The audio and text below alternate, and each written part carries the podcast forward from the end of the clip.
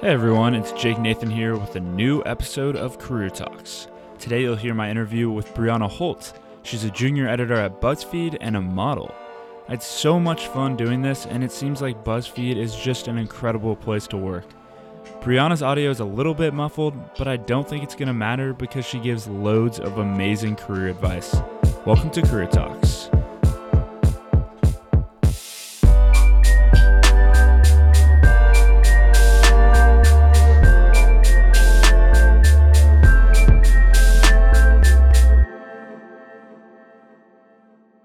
Alrighty, so let's have Brianna introduce herself. I'm Brianna Holt. I am a junior editor at BuzzFeed. Um, I write mainly about music and fashion, and I went to the University of Texas at Austin. I've always thought BuzzFeed seemed like a cool place to work. I was curious what Brianna's day to day looked like as a writer. So, as an editor on a regular basis, I am editing eight posts a day. That's my target to get eight posts um, edited and published by other users, I mean, or I would say writers. And then once I have those eight posts up, I'm free to cover my beat. And my beat is culture, so anything that falls under culture, which is music, fashion, style, um, and sometimes like arts and entertainment, depending on what it really what the story is behind it, I would cover that. And so I would say two thirds of the day I'm editing, and then a third of the day I'm creating my own content. So it seems like a lot of her day is filled with editing. What does editing a BuzzFeed article entail? Yeah, so for the editing, it's anything from grammar, just making sure there's no grammatical errors, to writing style. BuzzFeed has a very particular voice, I would say, that's different than a lot of um, other news outlets and entertainment agencies. And so sometimes there's certain words that can be used or certain ways to change the writing to make it sound more like the BuzzFeed voice and appeal more to our audience. And then also with editing, I make thumbnails for every post that I edit. So I make about three of those per post. And then I make four headlines for each article as well. So it takes about an hour. I, I would say I can I edit about two posts per hour because BuzzFeed's content also is very short form um, in their lists and their quizzes. Um, so it doesn't. It's not like the typical editing where you're editing something for one piece for like four hours. You can get it done in about 30 minutes. If you're a writer for BuzzFeed, I'd imagine you get thousands of views on everything you write. I asked Brianna what that was like having so many people read her stuff. Yeah, it's a cool feeling. I remember, so I started at BuzzFeed as a fellow, and then after the fellowship ended, I got hired on full time. Um, and I remember when my first article hit, it didn't hit, we consider something going viral when it hits a million. So it didn't hit a million when I was in a fellowship, but I got one that hit like 900,000, close to 1 million. And so that was a great feeling to know that something I wrote was able to gain that much traffic. The most content I view from BuzzFeed is probably in the form of their very entertaining YouTube videos. I was curious if Brianna ever got to be in one of those. Yeah, so majority of our videos, I would say, are shot in-house, and so most of the people who are casted for these videos do work at BuzzFeed. I've been in a few videos um, where it's like people shotgun a beer for the first time. I I don't know why I had never done that, especially going to a party school like UT. I don't know why I had never shotgun a beer. Um, so I got to be in that video and try that, and basically, we have a casting network within our company where it's like they'll send out a notice, hey, we're looking for people who have XYZ, and then if you, you know, if it pertains to you, then you can submit yourself for the video. Interesting. I'll have to go check out that video once I finish this podcast. My next question What's the company culture like at BuzzFeed? I would say the culture is pretty young and hip. Um, I would say the age range is around 21. So when people are, you know, graduate college, um, or undergrad. 21 to 32 is probably the oldest person that I can think of that I work with. And now keep in mind, I'm talking about the editorial and video side and business and sales and HR, of course. At any company, you will probably see older people. Um, but at least in my department and the creative department where I work, it's a much younger group and it's it's super fun. It almost in a sense reminds me of a high school feel because everybody is so has their friend group and you know, and we all eat lunch together at the same time. We basically have like a cafeteria where food is served. And so it, it really makes you feel like you're going, when you're going to work, you're going to be around your friends and you're working, but you're also around people that you hang out with outside of work. So it's a great work life balance already. Okay, I'm sold on BuzzFeed. How can I work there? Yeah, so at BuzzFeed we have internships, fellowships, and residencies. I don't really know 100% what the difference is between the three of them um, because they are all temporary ro- roles and there's a lot of training that goes on in those roles. I would say maybe a fellowship has more training than an internship and is a little bit longer than an internship. But pretty much, I would say they're all how a lot of people who work at BuzzFeed have started. Most people have been an intern at one point or a fellow or a resident um, before getting hired on because obviously you get that work experience and get to learn a lot prior to seeing if you can really do the job. So, Brianna is a pretty recent graduate from college, and I wanted to get her advice on what life is like in the real world so I can prepare for it myself.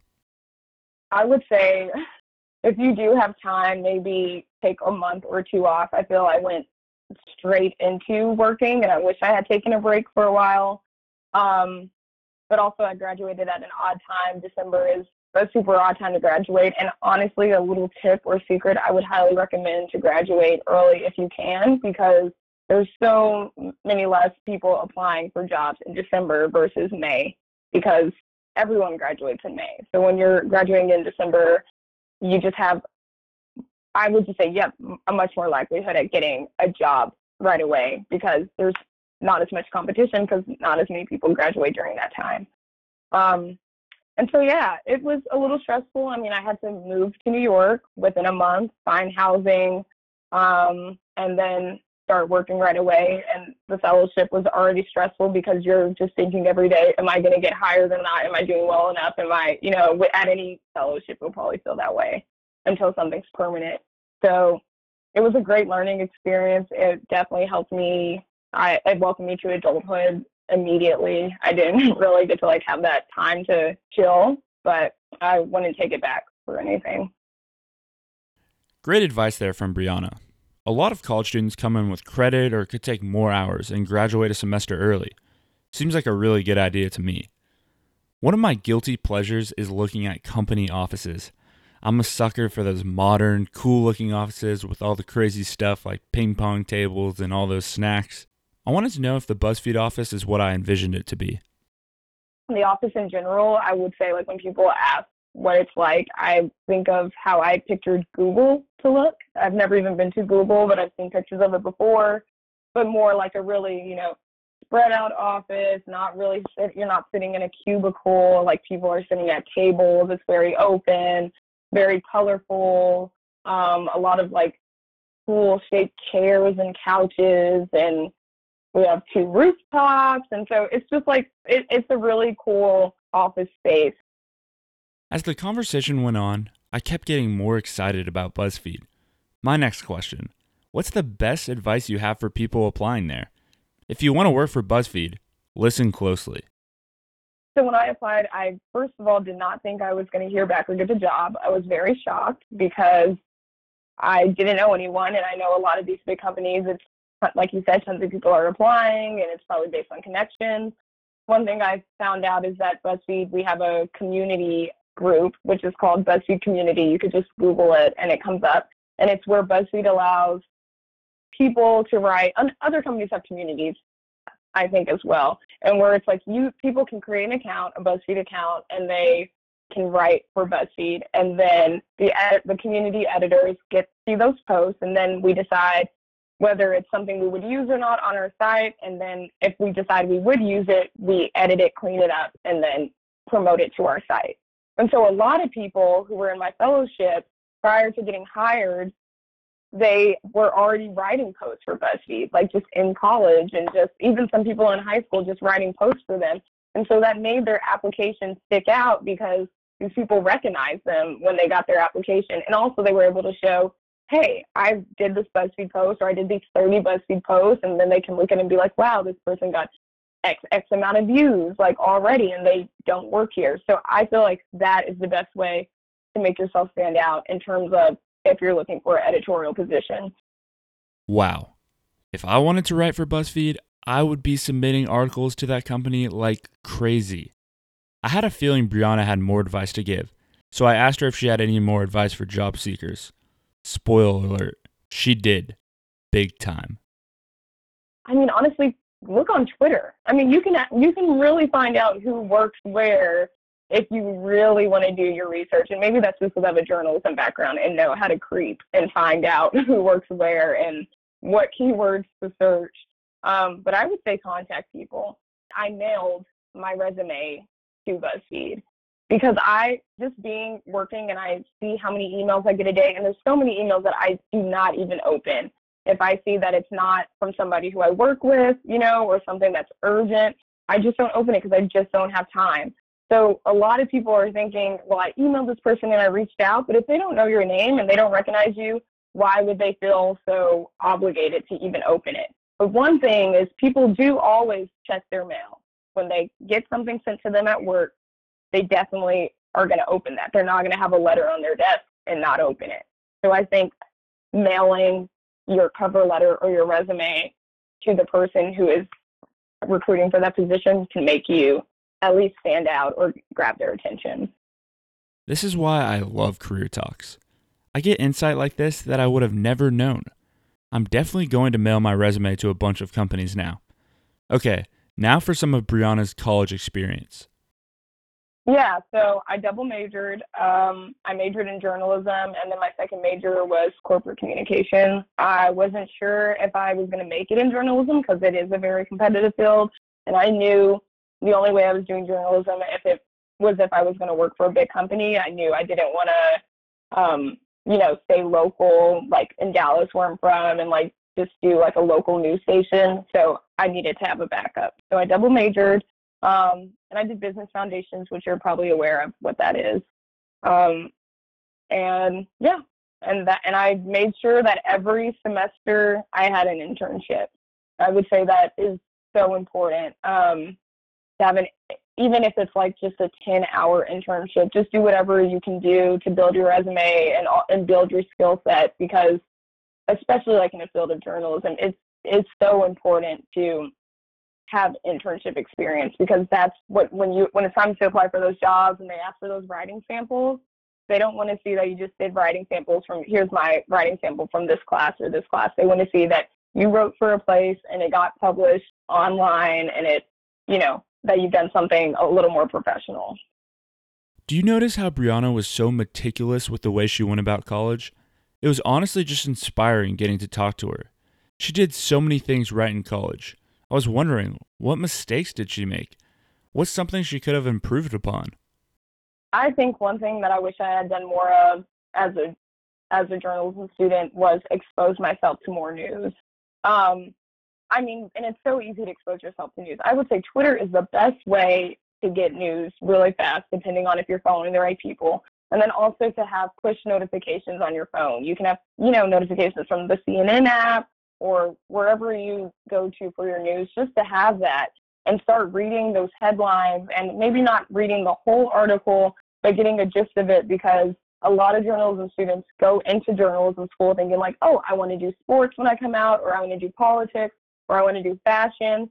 And then by the time you graduate, you may not get that job in that department. You might be, you know, wanting to do sports, but now you you can only find fashion jobs.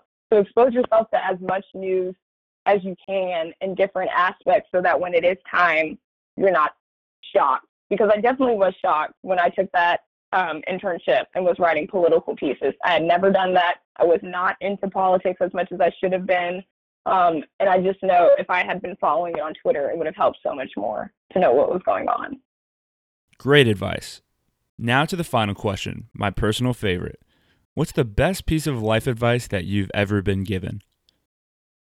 Yeah, I would say honestly, never to get too comfortable.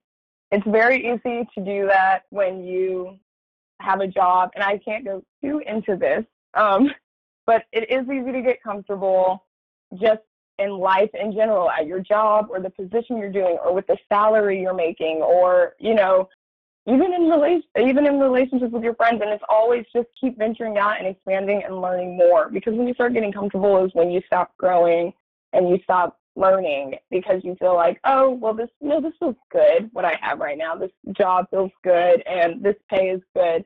But you can all this. Everybody else is still going to be pushing themselves and moving forward, and you don't want to fall behind. So I would just say never get too comfortable.